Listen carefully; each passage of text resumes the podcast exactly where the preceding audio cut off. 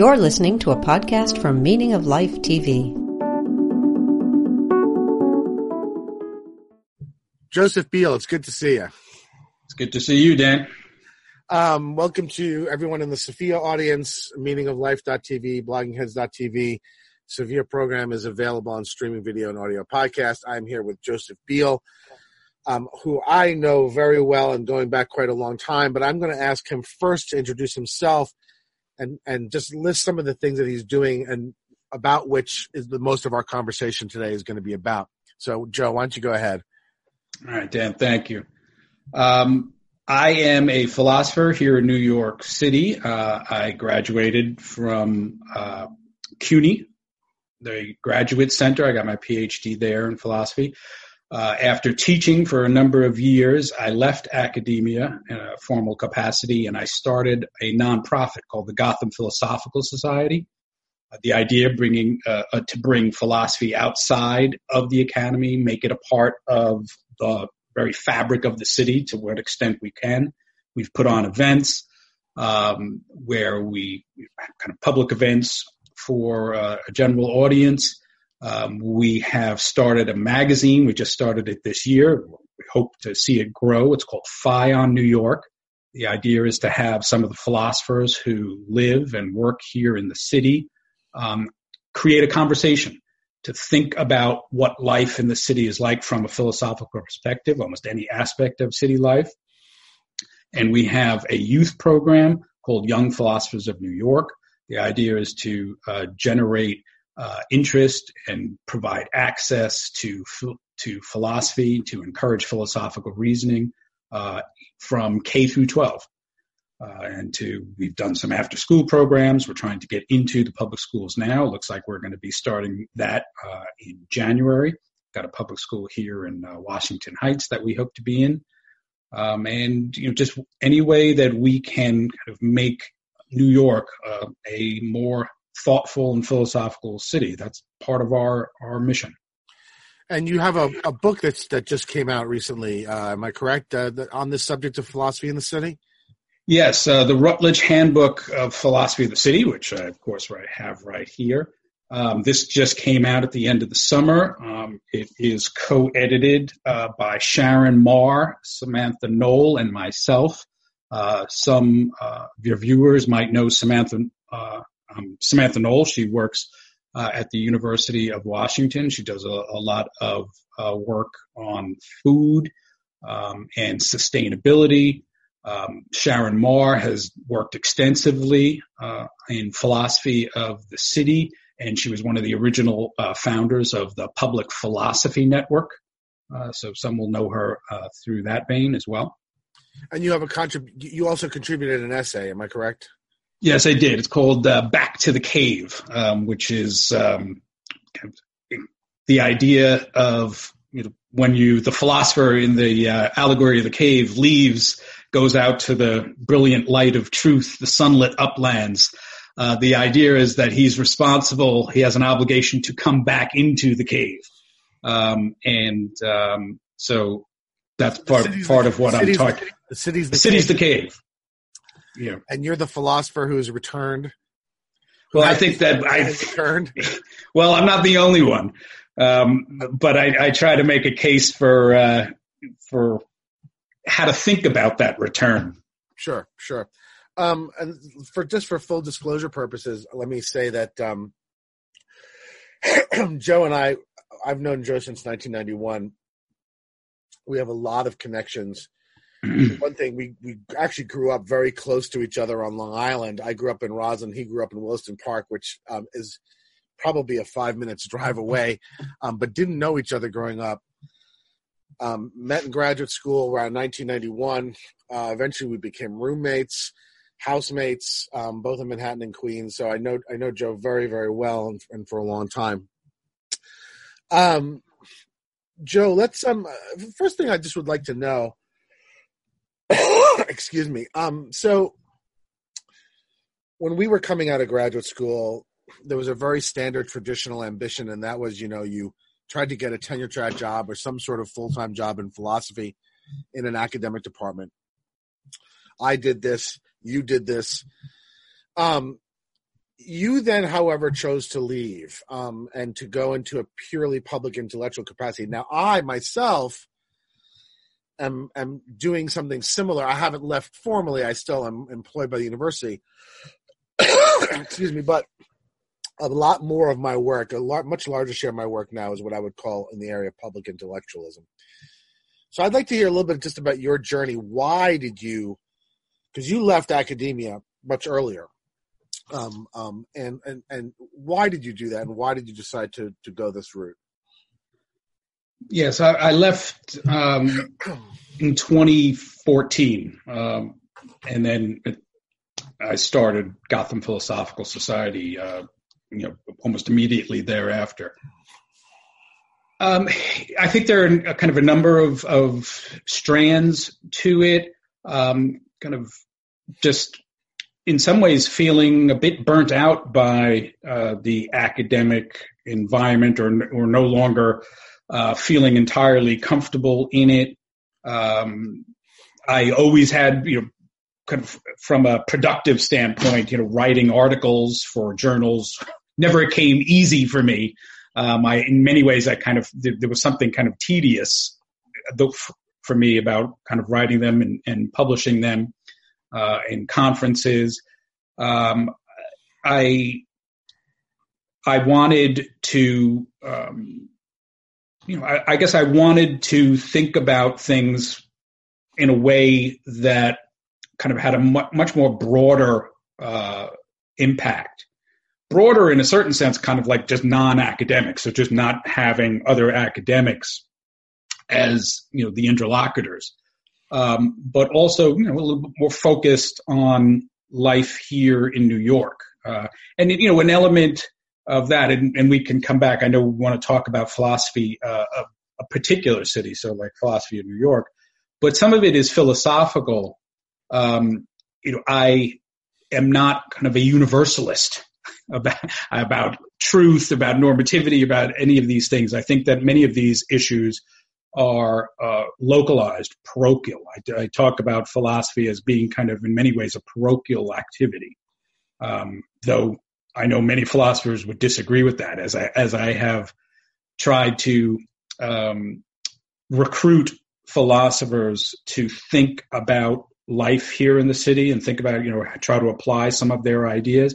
I have been told by some philosophers, well, my philosophy isn't parochial you know that you know my you know so they don't it, they don't have kind of these limited applications yeah. but i actually think that philosophy ideally can do that um, and so it was you know some of the constraints of academia um, some of you know the politics of academia um, and trying to write things and engage other philosophers uh, kind of a, it's a i found it a very somewhat limiting um, or you know the restrictions publishing things that no one reads um, yeah. those those sorts of things contributed to a kind of a growing dissatisfaction that though I very much still have this passion and love for philosophy and, and want to pursue it, um, doing it within the confines of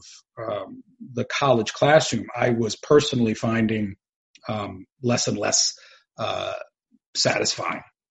Yeah, yeah. You know the the um, the academic publishing. I'm totally with you on. Um, um, it's got it's getting it's gotten very frustrating. You know, you realize you know how few people you're talking to. You realize how esoteric most of what you're talking about is you being in the and you especially the area you've always been mostly interested in is ethics in which you get the least mileage out of the purely academic discussion in which and then which the whole point of the whole endeavor ultimately is to be is to be applied right? I mean that's the whole point of it, it, it it's not a subject that that has a purely theoretical uh, interest um, at least i've never seen it that way.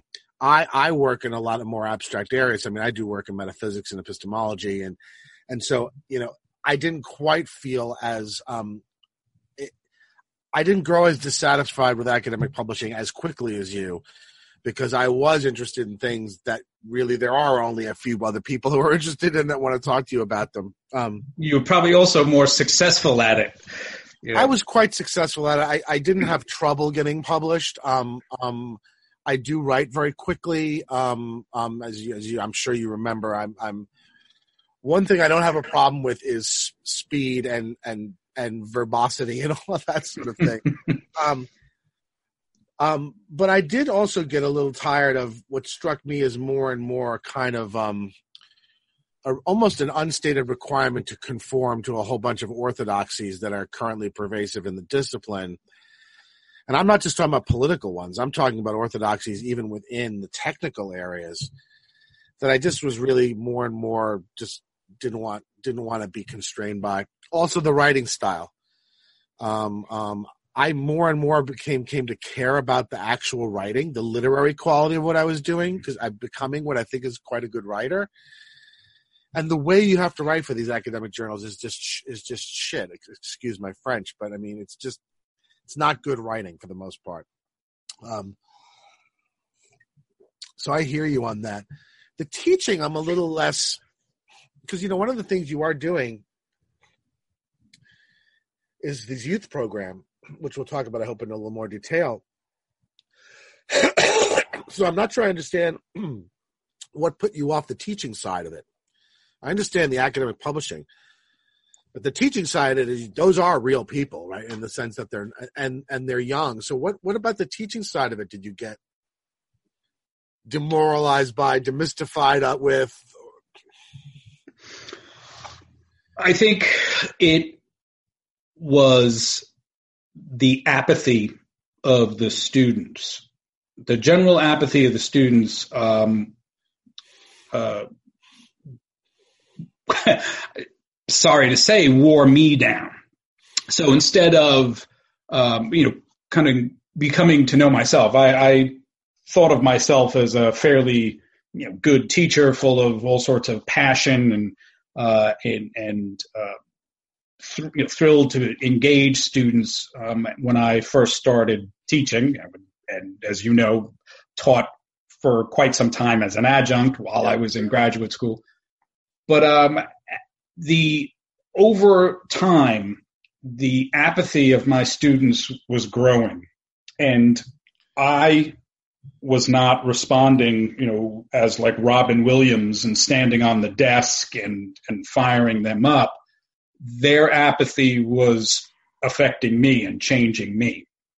So I was becoming more apathetic about how I was teaching.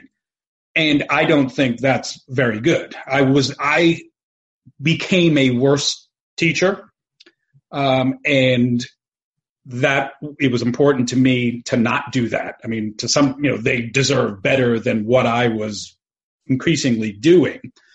Um, I also, though, again, the what was another way of my thinking about this was that this apathy needed to be addressed earlier. Mm that the need to get to the kids earlier than college. College so late.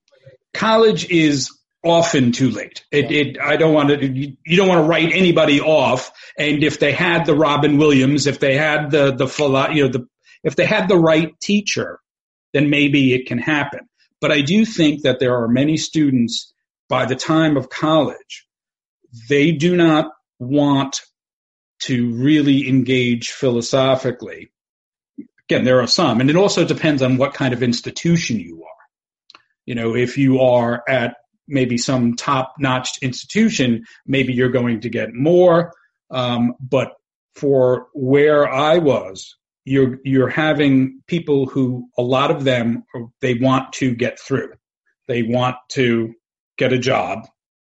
They want to just they they don't want to be challenged in many ways in the in the classroom. Um, and I think that that is unfortunate on a number of levels. And you know, because of the Young Philosophers Program, I, I, you know, I think of kids, particularly at a younger age, they are much more intuitively philosophical. They have philosophical uh, questions. They're capable of thinking abstractly, thinking normatively, running Certainly- through all sorts of different certainly ideas. Young adolescents, certainly adolescents. Yeah, Absolutely. Yeah. And there is, for too many of those students, there's not that much philosophy or uh, uh, opportunities for those adolescents to philosophize. There are some, and we can talk more about that, but for many of them, they are in a an educational environment where there is insufficient time, or it's conceived that there's insufficient time for them to philosophize. They've got their the curriculum that they have to meet. There are things that they are required to do, and so their philosophical questions go unanswered. And the more they go unanswered, the less they get asked. So by the time they get to college, many of them have just ceased asking those questions at all. And so when you go into the classroom and my, you know, like many philosophers can kind of try to be a bit Socratic and try to get things out of them and, you know, say, what do you think? They stare back at you. And it's like, I, you know, I don't, you know, don't ask me what I think, you know, tell me what I need to know. Um, so in order to change that, to try to, you know, to find a cure in a sense for that apathy, um, one, we need to do other things like change the business model we have of education. But I think kids need to be philosophically, uh, you know, you need to reach them. They need to be engaged at a much younger age. And so I think it's important in a sense to do pre-college philosophy. Um, and, and, you know, it's a bit of know thyself. You know, I, you know, I was, I was getting to the point where I really shouldn't have been in front of a college classroom. I mean, I, maybe I could do it now. you know, When but did- at the time I was getting burnt out. When did you leave? 2014.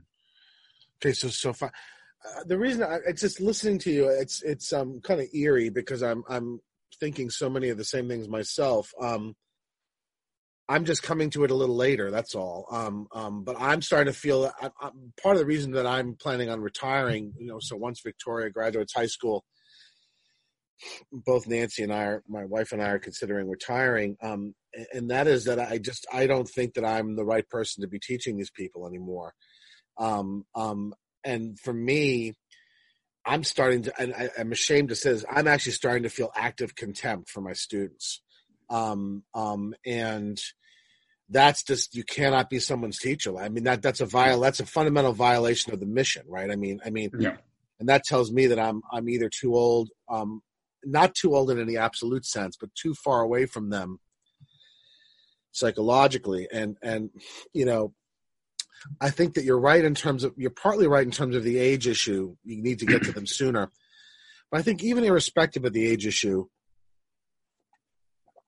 we- need to talk to people outside of these formal frameworks, the purposes of which have become completely corrupted in their minds, right, um, as well as in reality. And so here's what I, here's what I'm getting at. Um, they really do only view their higher education as a process of certification at this point, Mhm. um, professional certification. They don't view it anymore in the way that we viewed it when we were in school. Sure, certainly, we viewed it partly that way, but we also viewed it as sort of the time when we would fully come into ourselves, right, as adults, as people, um, um, uh, uh, find our intellectual place where we you know what we think about things you know all that sort of thing.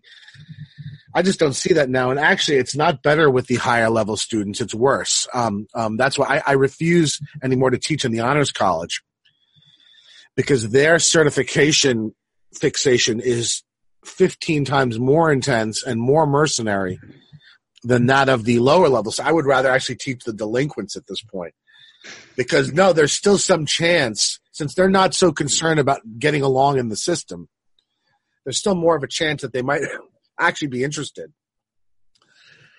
Excuse me. So I'm I'm feeling a lot of the same things you're feeling, um, and wanting more and more to just engage with people outside of these formal environments that I don't really think are serving the purpose that they that they used to serve. I don't know if we're. It sounds to me like we're, we're very similar on this in terms of what we're dis, dissatisfied about. Mhm. Um, so let's actually then talk about what you are doing. So I guess Gotham is the umbrella, right? And then everything else you're doing is an, a manifestation of it, or falls under it, or yeah, I think yeah, that's you could say that. So Gotham Philosophical Society is the is the nonprofit. That's the that's the organization. Um, it's you know the kind of an online platform is Phi on New York and uh, the Youth Education Young Philosophers of New York. So let's just be now much more specific. What is the actual mission of Gotham? What what is it? What is it your stated purpose to do? And what are the some of the ways you've been trying to do it? Well, to uh, bring critical thinking, analytical an- imagination um, to the thought of everyday um, life in the city. So, from providing people with opportunities to think about aspects of their lives here in the city from a, a deeper philosophical perspective, doing that, say, through events, um, having philosophers write some things focusing on on various aspects of the city, whether it's the transportation system, whether it is environmental policy, uh, whether it's about uh, architecture in the city, about the building boom. Um, you know, it can be overtly political. Uh, it can be uh, light. You know, thinking of um, kind of uh, artistic, uh, you know, reviews of films or performances, um, would like to influence policy to have philosophers provide a view of issues and challenges and questions facing the city. Um, you know, the city the city continues to evolve, and it always will. Um, primarily, it is um, concern for profit uh, that determines basically what policies we have. And, very, and I would like philosophers and not just philosophers, but you know, philosophers to contribute to this. But I would like people who are in positions of, of making decisions, policymakers, politicians, act, community activists, to be uh, exposed to different ways of thinking about some of these issues, coming at it from a different angle having philosophers kind of be a part of that kind of conversation about the direction of the city. So this is, I mean, this is mostly though going to engage it's in some way with the political landscape of the city, right? Because even if you're whatever the all these issues you listed, whether it's um, um, um, uh, transportation or or the real estate boom or or or or what have you. Ultimately, the aim is, or the, the idea is that to try to affect legislation and administration, right? Um, um of all these things, you know. Um, so I mean, may, there may be a philosophical issue regarding, I don't know, let's say uh, the, the city's parks, right, having to do with aesthetics, um, you know, historical preservation, whatever. But ultimately, the point is to hope to bring some of this analysis and maybe more thoughtful um, um, approaches to these subjects to the ears uh, of policy makers and administrators. Correct? Yes, that is that's a goal. That that yes. So uh, you you, you host and, events, and I assume events are sort of speaking engagements. Yes. Um, we've had multi- we've had a kind of different kinds of events. We've had speaking engagements where um, it's you know the kind of more tr- uh, your traditional speaker presenting a topic um, meant to you know not not to be uh, f- full of technical jargon, but meant for a general audience, uh, a, a philosophical issue of various kinds. We've done other community events where um, we had uh, we had a series called "A Lawyer, a Poet, and a Philosopher Walk into a Bar," and the idea was to have a theme, a topic. So we talked about truth once, we talked about love, we talked about uh, money, uh, we talked about misery, Uh, we talked about innocence, um, and the idea was was that the lawyer would uh, address the topic from a, kind of a legal perspective. Uh, how does how does the legal system kind of think about or engage with this concept? The poet took it took it from an artistic perspective, and the philosopher uh, from a philosophical perspective. Uh, you, and then the audience becomes a part of this conversation. Um, and what's interesting, you know, lawyer, poet, and philosopher walk into a bar. Those conversa- the ultimate conversations were almost ninety five percent philosophical. Yeah, yeah. They just immediately, you know, people wanted to get, you know, once you give them the opportunity to start really kind of chewing on something and thinking about something, um, that's that's where they want to go. Yeah. Um, and but it was wonderful in a sense to have the the law, you know, the the legal and the artistic kind of kind of feeding it and and giving you some things to you know kind of points to uh, to work around.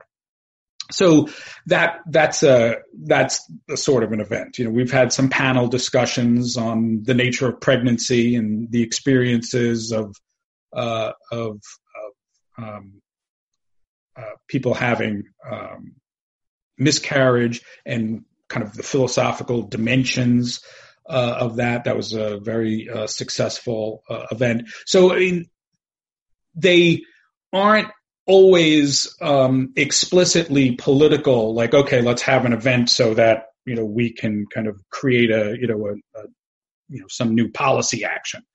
But some of the events, and certainly you know one of the goals uh, of the magazine would be to kind of steer the conversation in a way that potentially, you know, when there are issues of, of this sort of relevance, that you it could get in front of the eyes of policymakers and politicians, and they might think about these issues in a new way.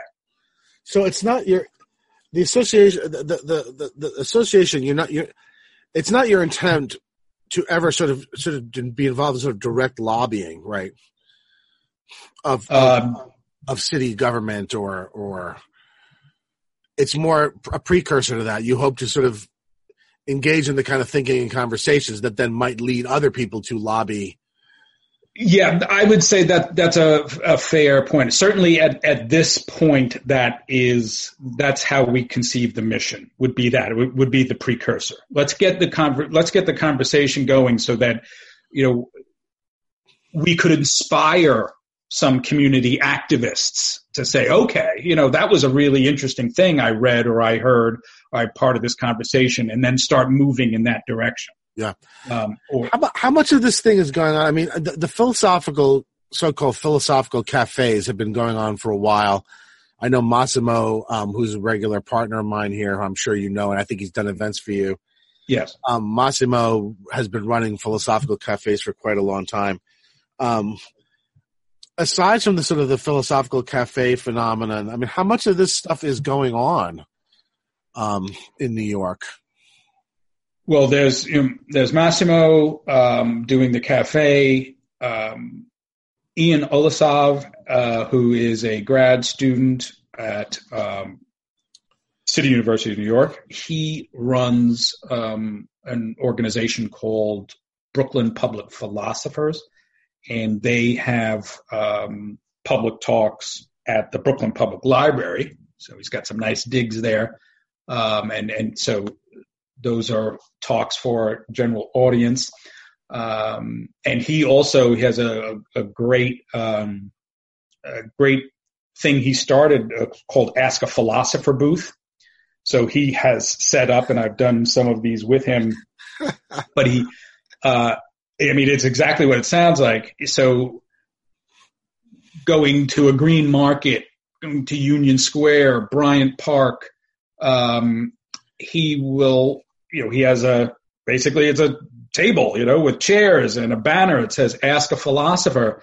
Uh, and he'll put out a couple of bowls, uh, that have, uh, you know, maybe some thought experiments or some philosophical questions and a bowl of candy. Uh, if you have a question or uh, uh, something you'd like to talk about, you can raise it. If you just you don't have a question of your own, Uh, and you're like, okay, well, let me just, let me see what this is all about. You can put your hand into the bowl and pull out, you know, the Chinese room experiment or something like that. Right. And, and you can sit down and have a conversation. Um, and, uh, as I said, I've done a few of them with him. He's done, you know, many of them and, and often it's like a four hour session and, you know, he has a number of different philosophers come sit down for two hours. Uh, the time flies. It's, it's just it's you know you're sitting in Bryant Park and you're just like talking to people. You know, people walk by, they like look at the sign, you know, and they're like, all right, um, you know, just wonderful little piece of you know, it's it's it's public engagement, it's public philosophy, it's public theater. You know, it's uh, a, and you know you get very very interesting questions. You know, uh, why is there anti-Semitism? Um, you know, and you know questions that you can you, you can feel okay. I could try to answer this, and questions where like you sit and so I have no you know, idea. I have I do not know. You know, and you try to work you know work it work it out. Um, but they're they're wonderful experiences. So there's that. Um, I you know I think if I could say something what Gotham Philosophical Society or what my goal has been with it that I think is somewhat distinguishes itself from Brooklyn Public Philosophers and what Massimo is doing, Philosophy Cafe, I guess, is this self-consciously kind of political um, dimension to it. Um, I am interested not just in the wonder of philosophy and sharing that and having people think about uh, you know, like, okay, let's have a talk that you might give to colleagues. Well, why don't you do it in a way for an audience because it's something that they rarely get and it's kind of intrinsically valuable. That's wonderful. I actually, I do think it's important.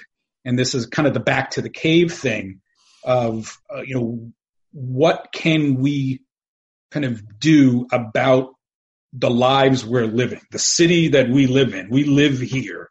Um, how can we make this city a better place? How we can we make our lives a better place? And using philosophy um, to rate to to look at how to answer that those questions, to provide some answers, to make the questions and the thought about it more more substantive, to be to be more engaged. Again, on every facet you know, it, it's, you know, you know, they're, they're your big ticket items, but even the lesser ones, uh, you know, about what we can do with the green space, you know, what, what should we be doing about specialized, specialized high schools in New York City?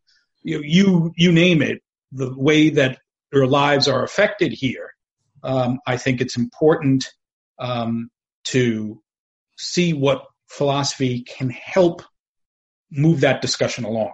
So uh, yeah. that is overtly significant to me, and the, and the mission of Gotham Philosophical Society. So let me just ask you a few a few more things in this direction. So, um, I guess one thing I would I would I'm trying to think what order I want to ask these in. Um, um, I guess I wonder, you know, the the space between just sort of generally like making people more aware of philosophy, right? Um, um, and bringing it more into a pub into the public discourse rather than having it be uh, uh, cloistered in the academy. The, between that and the very specific application of philosophical um, techniques, tool sets, etc., to specific issues that have philosophical weight in your city, right? Um, I guess with regard to the latter, and maybe this is a bit of a, a challenge. Um, could you could you say that for a place like New York City, it's actually a little bit late for that? Um, and here here's what I'm getting at. Here's what I'm getting at, and you tell me you know what you think of this. It felt to me. So I, you and I both lived in Manhattan when we were in graduate school. We lived there the entire '90s, the entire 1990s. And it felt to me like during that decade, the city kind of made a collective decision of what it was going to be in perpetuity, right? like so we came out of 60s and the 70s. We came out of the 70s when the city was really sort of a really dangerous, crime-ridden, falling apart kind of place. Um, so sort of, you know, I get the image from like Taxi Driver, right? That sort of, that sort of, that was the city of the 70s. It wasn't that there was no like wealthy pockets in the city, but they were kind of surrounded by, um, into the 80s, when you still had this really bad crime wave, you also had a lot of racial unrest and and and and um, uh, conflict. and then the 90s came and during the period while you and I were living there together, um, it felt to me like the city made a collective decision. It was going to go clean. It was going to go corporate. It was going to go mega rich. Um, and that's exactly what it did. Um, to the point to which, you know, I can remember when you'd be scared to walk down 42nd Street in the middle of the daytime um, because it was nothing but you know porno theaters and crackheads and hookers and and now it's like Disney World. You could you could walk down 42nd Street at three o'clock in the morning waving hundred dollar bills and nothing would happen to you. I feel like the city kind of made this very strong collective decision. It was going to go in this direction. It was going to become the, what this corporate, safe, super clean, um, super wealthy uh, place and now that it's on that course, that just simply entails a number of things, right? That are just gonna be the case. And I guess I don't know what you could possibly do about that other than to fight at the high, at the biggest level that decision. But once that decision has kind of been embraced, it seems to me everything else sort of follows from it, right? So what is there really I guess I'm wondering if it's a little too late to try to get the city to be thoughtful. It already went through its process of thinking what it was going to become, and it's done it, right? well, it's a, it's a, provocation. I'm not. I'm not saying go home. You know, I'm asking you, how much efficacy do you think you can have in such an a, a hyper billionaireish corporatized environment?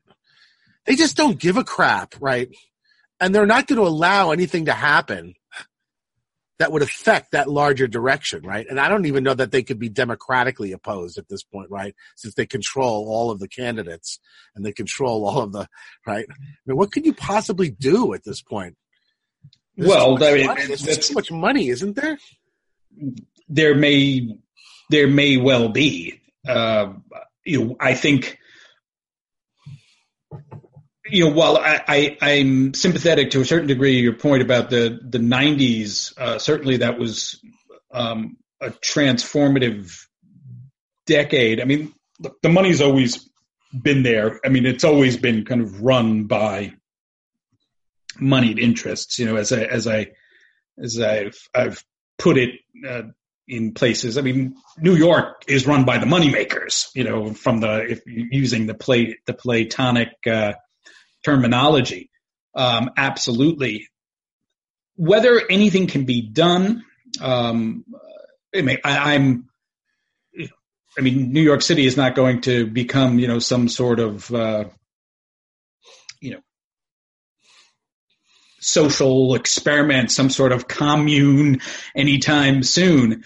Um, but I do think that, you know, whether it's working on the margins um, or you know, it's taking you know issue by issue, trying to kind of move the needle in a way um, towards look a, a, more equitable, somewhat more just city. I mean the the the fact you know it is a kind of a the things that you said are are true. There's a kind of it is there's the city's got a a corporate sheen on it that it did not have 30 years ago. That's why. That's why I really don't enjoy going there anymore. I mean, I, I, I go there sometimes. You know, you know, I visit my parents who still live on Long Island.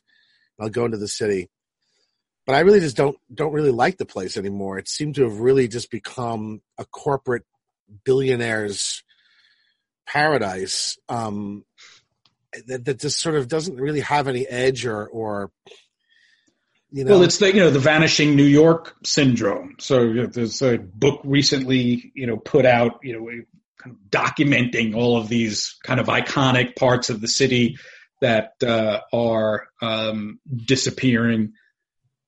Um, look, it, it, it's tr- that is troubling. There's something you know. There's kind of aesthetic issues there. There's ethical issues.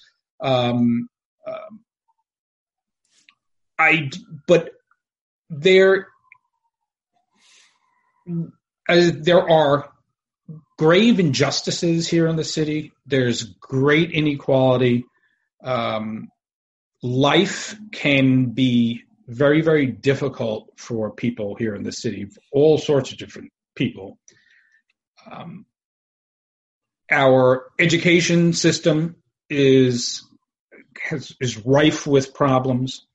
Um, while there is enormous amounts of money here, how that money is used, how it is distributed in terms of the various services, um, all of these are kind of they're standing challenges, standing questions that need to be addressed, um, and they may ultimately be addressed as they are often addressed in terms of, well, what will make the most powerful people as much profit as possible. But I think I I don't want to be so cynical to say that it's that it's pointless. um, I wasn't I, suggesting that. I no, I want to be you know I want us to think about what we can do. Um, and you know you can't get anything done unless you you know you try. Maybe we can maybe we can make the education system much more thoughtful um, and much more equitable. Um, you know, maybe you know we can put more money into the transportation system and make it much more accessible for uh, people who have various physical uh, disabilities, for mothers with and fathers. I pushed my kids around the city in strollers um, 25% of the subway stations in the city, um, only about 25% of them have elevators. Right. Um, it's uh, it's not a very accessible uh, system. Um, you know, and that's just you know. So there's uh, some, there's something very specific, right? So so th- that that's, that's good because what I was just about to ask you was, could you say one or two things that you think there actually is still some space to sort of make changes that would be um, that would be informed by sort of a philosophical critique and then a discussion. So let's take the issue of of, of access, right? Um, the, and the New York City subways are always notoriously bad in terms of access. Um, um, partly because the system's so damn old, right? I mean, um, um, mm. everything was built before we had all these federal regulations and imperatives regarding accessibility for dis- dis- disabled people and stuff. Um,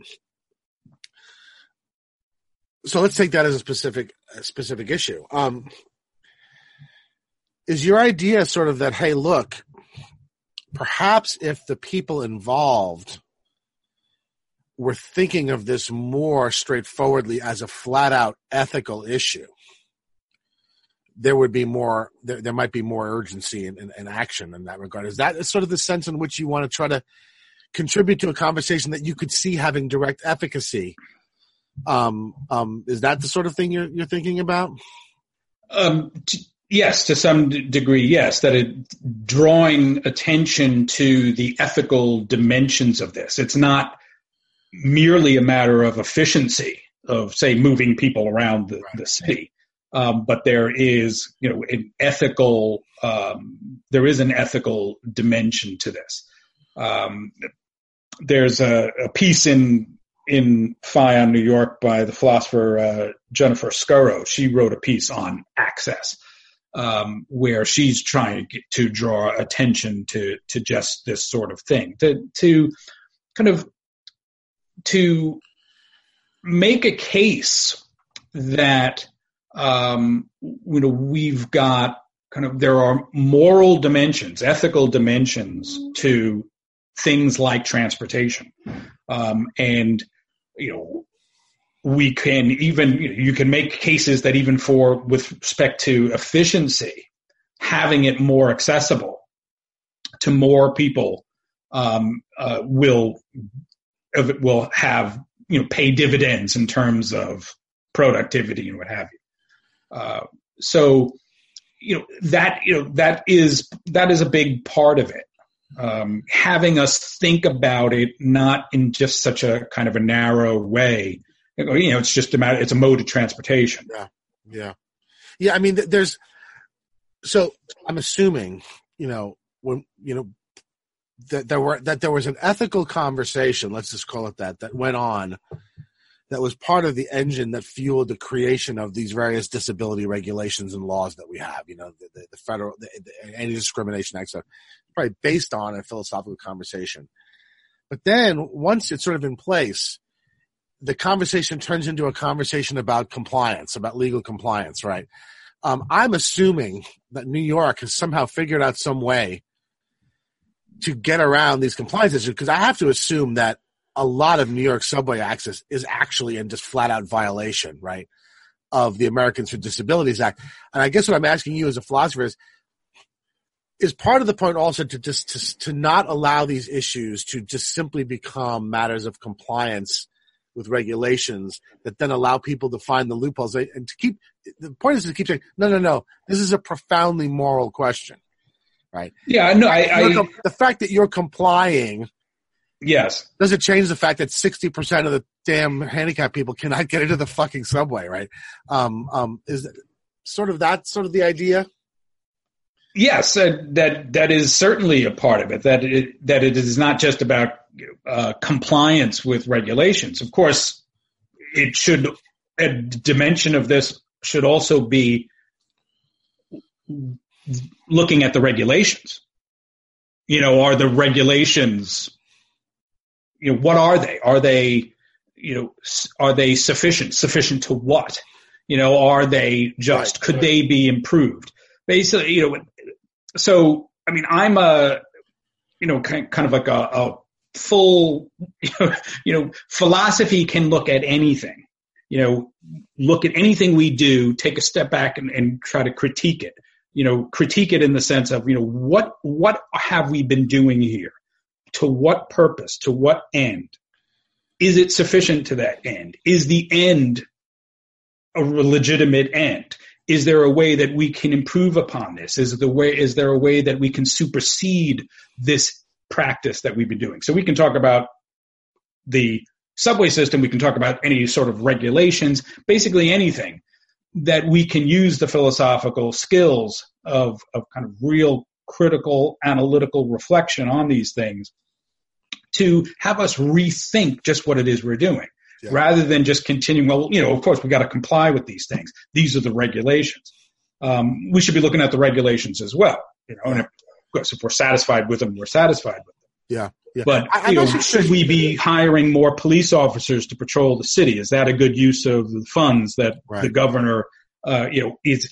And what are the police officers doing? You know, um, you know, is it do we have security issues? You know, fare evasion, is that really the problem that we have? I think, again, philosophers can contribute to this conversation right. about how we are, you know, what is, you know, what, how is the city thinking about its transportation issues and challenges? Yeah. Um, yeah. Yeah. I, I actually, I'm just curious as an aside. I mean, how is New York not in constant violation of federal? You know, it's it's. I have not. I don't know the answer. I'm, when we're done here, I'm going to actually look into that because you know, as the statistic I gave you uh, before, it's kind of is, a shocking number. I mean, it's, it is. It's it's um, overwhelming. You know, it's it's about 75 percent of the system. You you don't have elevator access. Right, which is this would seem to be flat out violation, and I'm assuming that the city's lawyers have figured out a way to to be technically in compliance um, um, um, without, you know. But this reminds me also, um, it's actually a conversation we just had in one of our department meetings. It almost is. It seems to me like in a kind of preemptive defense against philosophers trying to get involved in these conversations you almost have this sort of lower level, less philosophical, but it can kind of pose at it, um, sort of professional standards regimen that sort of comes in. So I'll give you, I'll give you an example. What I mean. Um, So we are no longer able to offer a business ethics course because in order for the course to run, business students would have to take it. Right? The problem is that the business school doesn't want them taking our business ethics business ethics course because some of the things they're going to learn in the business ethics course are basically going to uh, out much of what's being taught in the business school as just flat out unethical, right? so what the business school has done is they've created a course in business ethics, but really all it is is it's a kind of a professional standards course. Now, that's all fine and well, but if the profession is corrupted, and then so are its standards, right? And so it doesn't do you any good. um, in other words, a professional standards is there largely to sort of uh, make excuses and offer post hoc rationalizations. And I wonder whether what you're describing is that is is this in a more generalized form, and that is in the sense that philosophers are going to have to really push themselves into these conversations because there's almost a kind of a built-in resistance. It's like if we let those people in, then we're going to have to discuss all these ter- these things, and we really would rather not, right? Mm. because the interests involved aren't going to benefit from them. Well, look, I mean, if if you're going to take the idea of the gadfly seriously, you know, it it you do kind of have to take up kind of, uh, I think, have to be you know annoying in some respects you know um, and to to push um, yeah. you know i i you know speaking for myself um, you know I, I, think and others can decide you know how much this uh, is true of them uh, you know how much we just simply accept and, and, just take for granted you know that this is standard operating procedure um, and just you know, you kind of, you know, tinkering away kind of without really kind of pushing in and saying, you know, wait a let's, you know, how much, you know, if we can rethink here at the margin, maybe we can keep pushing in and just start eventually kind of rethinking, rethinking yeah. at all. Yeah. Um, so I do think that philosophers, um, you know, I would like to see philosophers do more. I would like to do more of it, and I'm and, and I'm kind of feeling my way on how to do that. How to really be kind of a part of my community. Um, you know, as I you know as as I've said, you know, philosophers. Um, you know, I've written this. You know, in in that the essay. You know, philosophers they live and they work in their communities but much of what they do has no real bearing on their communities. So they're not philosophizing for their communities or philosophizing with their communities. Yeah. Um, and if we think of philosophy, if, if we think that these, that philosophy has, is important and, and, and there are certain skills. I know you had a, a conversation with Massimo about expertise, philosophical expertise. I'm in the camp that uh, I think much more sympathetic with uh, you. I mean, I think our we that philosophers have certain skills that have been honed in part by by their education, by their kind of philosophical training as you keep going. These are not skills that you can only get through philosophy and people, and there are non-philosophers who have these skills to degrees far in excess of many philosophers. But philosophy is a wonderful way to get these skills and to develop them. And I think th- applying those skills, um, applying that kind of critical engagement um, uh, to kind of the real life you're leading, you know, in in community with others, I think is important. Um, so, I mean, in I think I you know, I think it's kind of part of the Socratic mission. Yeah. Um, so, yeah. um, I, you know, I think that I would like to see the the philosophical community of New York City, which is highly regarded. It's significant in number. It's significant in talent. Um, but you know, in many ways, it's kind of invisible. Yeah, I mean, You know, in the NYU, between NYU, City University of New York, Columbia, and then of course in the orbit, Rutgers. Um, you know, you're talking about some of the top programs in the country. You're talking about, in the case of NYU, huge programs with dozens of, of, of people working in them. And you're absolutely right. They may as well not be there at all if what you mean is their impact on the actual city itself, right? I mean, I mean, they they might as well none of them be there, and it's it's it is awfully odd, right? Um, um, in a certain way. But I also think that actually the elite quality of these institutions is part of the reason, right? It works against you. I almost think you'd be better off trying to recruit from the community colleges and and and you know from the people who are who are not so invested in the institution and who are have a lot more tangible contact with the ordinary the more ordinary people in the city. You know what i mean? I, I almost think you'd be better off trying to recruit from the from, from the two year institutions um We recruit from anywhere. you know, we'll take whatever we it's, can you know, it's uh, Um, let me ask you, um, because you said something really interesting uh, off off off camera that I wanted to ask you about, and it's apropos given what you, what you were just talking about, and maybe this will be the thing we'll close on. Um, you said to me that, in your view, philosophy ultimately is parochial rather than universalist, um, and that really interests me. I I suspect I very much agree with you. Um, um, but I would like you to talk about that more in the context of why a philosophy of a particular city, right?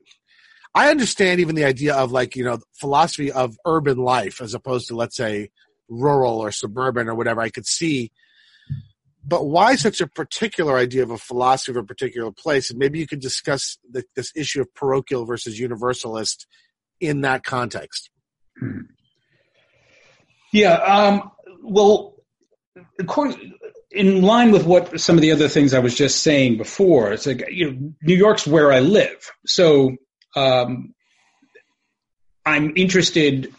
My, my, as you mentioned before, I mean, my my originally it was you know, ethics, meta ethics, normativity, uh, which took me into thinking about truth. Um, I am uh, you know, when you say kind of a non-universalist, like I'm a I'm an irrealist about these things, kind of um, you know, use technical philosophical terms. Um, I, you know, there there are no objective, you know, normative truths as far as I I am concerned. So these are things, you know, it, it's a human product. You know, we create them, and we create them kind of, I think, in relationships, in engagements with one another. And this particular city is a particular, you know, and its particular communities. People are here. We're working our way around the issues that arise and the challenges that we face. We're creating our norms. We're creating our sense of expectations of one another. We're creating the normative path about what we ought and ought not do, what our goals are.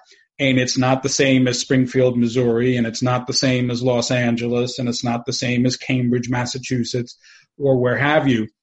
Um, it is parochial, you know, that the philosophical skills of trying to think through how to live.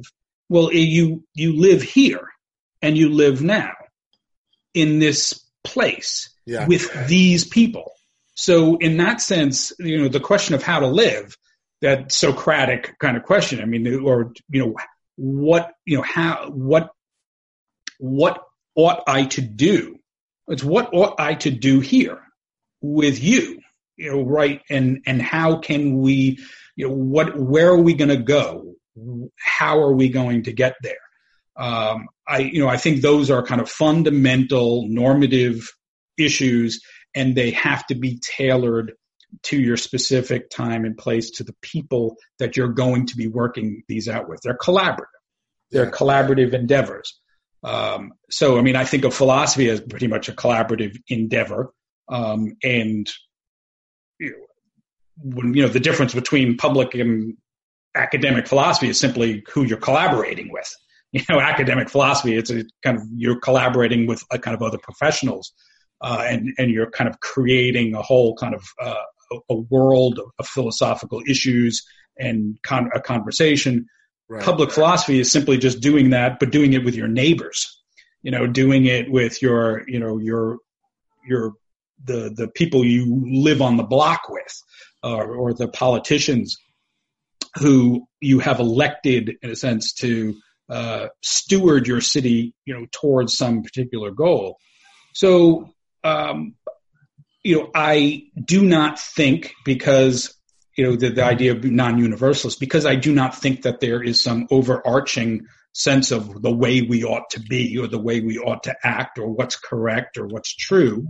Um, I do not think that one size fits all. So I think that it's the issues that I am engaged with or I am, you know, my point in time and space here has put me in contact with certain people, with certain concerns, certain issues. I have my children. I have to face what I have to get them to maturity and the challenges I'm faced. That's where I want to apply my I, that's what I want to use my philosophical skills and abilities, such as they are, for. No, I understand that. I guess let, let me let me try and ask this another way. Um, um, look, it requires no explanation from an ordinary perspective. Um, that you that that that you're interested and you care about what's going on in the place you actually live, right? I mean that that from an ordinary common sense perspective doesn't even need to be explained.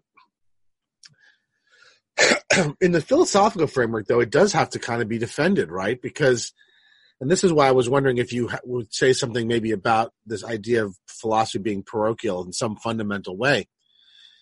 Because someone like a Peter Singer is going to say to you, well, if what you're concerned about is your ethical obligation, uh, it has to be um, directed towards where there's the most need, and New York is not where there's the most need.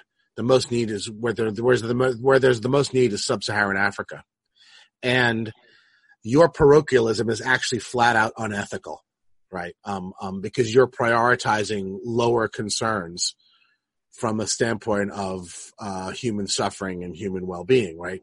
In other words, you, Singer has, I mean, for Singer, parochialism is sort of like speciesism, right? It's illegitimate, right? And I think that in a lot, in a, in a, in a lot of ways, philosophy, at least its mainline tradition, rejects parochialism in a very fundamental way. And so I'm wondering if you have a, a more of a philosophical defense of the. I mean, what is your answer to a Singer who says, um, I understand you think the New York subway is very important, but there's pot-bellied children starving to death in sub-Saharan Africa. They matter more. And so you should be devoting your significant energies and monies to where there is the most need and not to the accidental fact of what happens to be right next to you. What's your what's your response to that very common and you know a Kantian will say something similar just along a different vector, right? Do you have a philosophical defense of this idea of parochialism?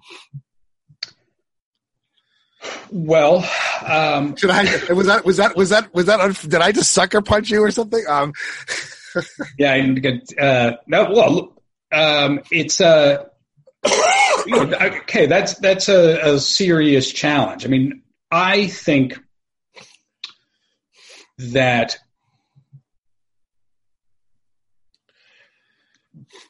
as I was saying before, nor I think that the norms that we live by are things which are stitched together first and foremost via human engagement and relationship. Um, so, in, and you know, I, am It's not a complete necessarily like an ethics of care, though I think that this is there's important elements to the ethics of care uh, tradition that get at this. Um, that you, your very identity, your very personality was established by the nurturing, say, of your parents, um, your your, the, your formative years. You have been your very sense of your initial sense of what is appropriate and inappropriate, of what is uh, what is to be expected and not, is established kind of on a very fundamental kind of emotional level, um, shaped shaping your identity. And this continues in the various relationships that you have your your relationships with your wife, your daughter, uh, friends, and it is important to kind of make kind of build this world i think from from like yourself on out now the idea about what has greater value or greater significance you know or suffering starving in the world i mean that is going to be an abstract first it's an abstract argument you know based on kind of more uh, certain principles. Right. But I think you have to get to those principles by this kind of much more um, kind of individualized and then not just individualized, but relationship route. It's kind of like a hand in hand in hand to get to the bigger, bigger picture. Um, I am not in any way going to deny the suffering people have around the world. I think I am at this point in my life, I'm in a better position to do more here. And I think that this is important. I'm, I'm uncomfortable with the thought that there is any sort of, I guess I don't believe it, um, that there's any sort of kind of impersonal universal scale that can, that can really say where the worst problems are and like what, and what obligations that I have. Um, if if the point is is that I need to I'm obliged to give um, and work towards starvation in another part of the world, and if everyone else is, well, who is is anyone here responsible for what's going on nearby? I mean, there's there's starvation here in this city which I live in. Um, kids are going to school in the public school system hungry. Um, I think there's about 10% of the students in, you know, when you, when you think there's about a million public school students here in New York City, well over 100,000 of them are homeless or are defined as homeless, either live in shelters or they live in temporary housing. They're getting bounced around from home to home. Um, many of them do not have enough to eat. Uh, there have been studies that have come out about, um, I mean, there's hunger. Uh, there's considerable hunger in the CUNY system. So on the collegiate level, there are kids not enough to eat. Um, what's the, you know, is there a responsibility to them as well? Yeah. Um, I feel that it's important to do things, to engage these sorts of issues and to try to, you know, to work you know, I think working locally is, you know, is is not to be dismissed as illegitimate. Um, I can't, but I don't think I can like put it on a par, um, you know, or, or, try to balance it with um, kind of these more kind of a much more global perspective. Yeah. Um, I'd like to think that if more people thought parochially, um, that some of the global problems would be would come down yeah. uh, and diminished. So I, I, mean, I, I, I do not. I don't think I'm. I'm going to be persuading Singer or any or anyone who would necessarily agree with him. But I guess I'm not persuaded either from the other perspective that I have a greater obligation yeah. to think yeah. globally rather than locally. Yeah. No, listen, you don't have to convince me. I, I, I, I'm, I find Singer completely unconvincing. Um, um, I guess the reason I'm asking is, I mean, partly just because I'm interested, um, um, as to whether sort of the whether whether a critique of of universalism and a, a predilection for a, a more parochial view of philosophy um, is, is is in some way related to or falls out of your anti-realism, right? I mean, that's that's sort of one thing that it does.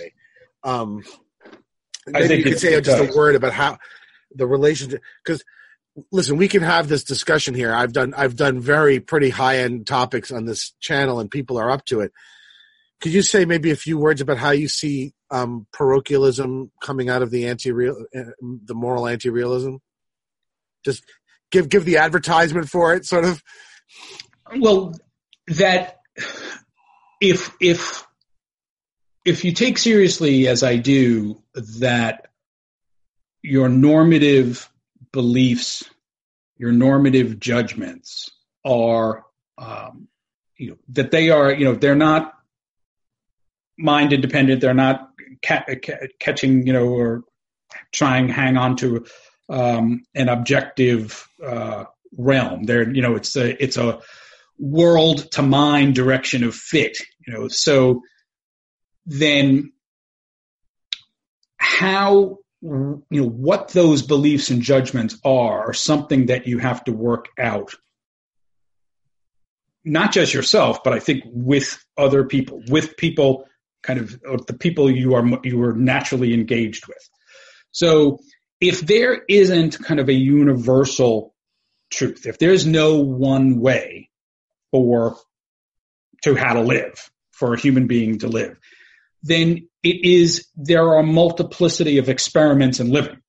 Um, and the living you know we often think about you know think about a Millian sense of you know experiments in living. It, it has a, it's a hyper you know individualized conception you know kind of that you know, each one of us is supposed to try to find our our own you know make our own experiments live our own way. But i i actually think that it's crucial that this is something kind of it's a communal thing it's something that you have to do collaboratively um, many of our experiments in living many of our kind of normative visions require other people i would say most It's just like, i would say you know, most of them do yeah yeah. Yeah. And so you need to engage the people that you happen to find yourself with um, and work it out. So it's like they have their visions and we have to kind of collaborate. We have to commiserate. We have to debate. We have to figure out how we're going to do these things here at this time. Um, so, you know, that, that, you know, normativity is fragmented in that way. So, you know, all, all of these various experiments, um, kind of are kind of tied to their time and their place. So, you know, if, you know, so I mean, that to me is like uh, the anti-realism of, okay, so there isn't a right way here. Um, then what really matters is, um, kind of all the different ways you know, like I'd like to see, you know, a, a thousand flowers bloom, you know, in a sense, you know, different, a different variety of ways of people, of people living. So it is, you know, rather than, okay, this is the way. And Yeah, I yeah, have, yeah, using philosophical reason, have found, you know, the truth, which I, you know, don't, as you know, don't find that in any way persuasive. Yeah, no, I like that. I like that very much. It actually, um, you you were saying it, it's reminiscent of care ethics. I actually was thinking it's reminiscent of W. D. Ross, um, um, in the right and the good, um, who talks about these duties that arise, these prima facie duties that arise just simply out of the bare fact of our various relations to others. So you know. If you pay me a kindness, I feel a duty of gratitude, right? If if I harm you in some way, I feel a duty of reparation. I mean, um, um, and that these are not articulable independently of those uh, relationships. Um, and the idea, sort of, it sounds to me like what you're saying is like, look, if if it was the case that um, moral obligations or duties were objective in the way that the mainline philosophical tradition likes to think they are, then they would be entirely rationally scrutable, right? But if they're not, then it means that we're we only can even know what they are in our engagements with other people because they arise out of those engagements, and um, that's why Ross says what your actual duty is is entirely local, right? It depends on what your prima facie duties are in the circumstances. Excuse me, and which are the most pressing in those circumstances, which means among the people you're engaged with. Um, um, so I, I, like that very much. I guess that then the last thing I want to ask you is, um, and I don't mean to ask you things that constantly are su- suggesting that your Sisyphus pushing a ball up a mountain, but but I guess maybe it does somewhat have that quality to it. And here, here's what, what what I would say just about this: you're you're fighting two forces, right? One force is in philosophy itself. There's a tendency towards the universalism. You even said to me one of the philosophers you approached told you he wasn't a, he wasn't parochial, right? Isn't that one of the, right? Yeah. Um, so I mean, that's actually where you know I, I I oh, the word I, have kind of co-opted the word. I mean, I was like thinking, you know, let, us look at some local issues, local problems. Um, but uh, I remember asking him, you know, do you want to do you want to write something, you know, about uh, you know about the cities? Like, well, you know, my, my philosophy is, you know, I, I don't I don't really think very parochially, you know, and it just it kind of like I was disappointed, but I was like, that's a great. That's, I'm going to own the parochial. Gonna, exactly. We um, need to make it. You know, that's going to be the slogan. Go the parochial. Other, the other thing I'm wondering about um, has two pieces, and it, it's just reminding me of, of kind of a, a semi fight I had with Massimo on Twitter just just the other day about this. Um, um, a in the internet age, it's much much less and less the case that people feel that their community is coextensive with their physical location because that's number one. Mm-hmm. i wonder if you're fighting that right? But number two the city you're in is so cosmopolitan. In other words i wonder if you'd be having a lot more success in a small town where there's much more of a sense of loyalty to place right than in, than, than in a place that is almost the definition of a global city, right? Mm-hmm. Um, um, so I wonder whether the parochialism, which I share, is just in your case, it, it puts you in a position where you're fighting so many forces. You're fighting the discipline, which tends to be universalist. You're fighting the internet age, which tends to sort of community is where I find people that agree with me, even if they're not next door. Mm-hmm. And then you're also fighting the fact that cities are increasingly cosmopolitan and global, and there is no loyalty to place. There is no sense of. I don't know if that's very gloomy sounding, or whether you want to go, but just that, that's what I'm wondering whether you you appreciate that these forces are going to have to be overcome to get any real traction. Well, yes, um, I, you know, I, I think they're all, you know, they're different challenges. Um, and how do you get a cosmopolitan place like New York to start thinking more locally? How do you do that? Well, one way is in terms. I mean, it it has to think more locally in terms of, and and it is. I mean, some of these you know, trends were already happening. Has to think of it in terms ecologically um, you know, as as you know, we have to deal with issues of climate change. I mean, we're, we're a coastal city, um, and you know, we have, um, you know, the uh, the topography of the city, um, the the harbors, um, the way that storms affect us, the way Superstorm Sandy affected New York City, any sort of storm like that. I mean, we have to deal with um, environmental issues and um, that are specific to where specific to our city. Right. right. Um, so, um, you know, and you know, you think about the, the you know the larger like the watershed and you know issues about water. I mean, there are certain things that are we do have to think about it in terms about you know so being a global city in terms of of uh, cultural reach in terms of finance uh, in terms of politics. I mean, that is kind of you know a side point. You know, it, you know we have local concerns and issues, um, but being cosmopolitan in those ways, being kind of um, uh, kind of kind of this cultural um, uh, mirror of the world in many ways. That's part of our local. That's who we are. You know, I mean, that's that that's the the city. You know, this it it's a unique city in that sense. I mean, we are a city where the number of languages being spoken is just extraordinary, um, and we are you know a city with enormous immigrant you know immigrant populations.